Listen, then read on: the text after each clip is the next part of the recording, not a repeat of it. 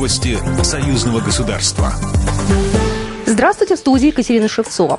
Как выдвигаемые Россией требования по гарантиям безопасности касаются Беларуси? Об этом рассказал президент Республики Беларусь Александр Лукашенко после оперативного совещания с военными и отвечал он на вопросы журналистов. Представьте себе, что завтра нет России. Потерпела поражение, крах и прочее. Вот в этом океане утонула. В эту воронку, в водоворот кого затянет первым? Нас не будет на завтра мгновенно. Завтра начнется атака со всех сторон на нас. И вся вот эта конструкция, которую мы с ним выстраивали по э, союзному государству, наша вот эта группировка здесь, белорусская армия плюс западные части э, под Москвой, российская, их не будет.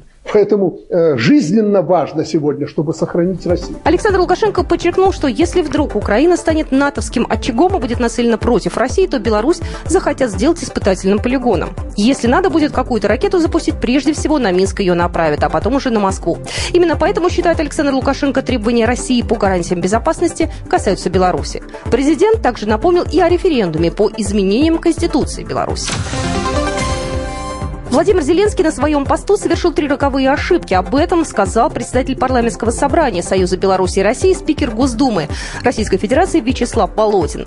Одна из ошибок заключается в том, что он так и не смог начать переговоры с главами Донецкой и Луганской народных республик. Тем самым он похоронил Минские соглашения, передает Белта. Вторая ошибка заключается в том, заявил политик, что Украина не проводила независимую политику. Такое государство, как Украина, должно проводить собственную независимую политику, а не прогибаться под США и Европу. Сделав ставку на Вашингтон и Брюссель, Зеленский забыл об интересах своих граждан, написал Володин. Третьей ошибкой спикер Госдумы назвал то, что угрозы Зеленского пересмотреть отказ Украины от ядерного оружия стали проблемой глобальной безопасности для всего мира.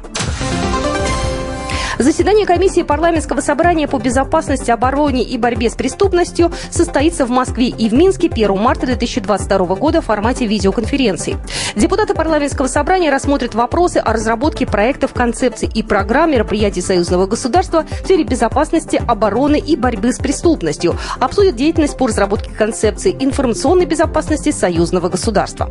Кроме того, депутатам будет представлена информация об итогах исполнения бюджета союзного государства в 2021 году году в части реализации программы мероприятий по профилю деятельности комиссии парламентского собрания по безопасности, обороне и борьбе с преступностью.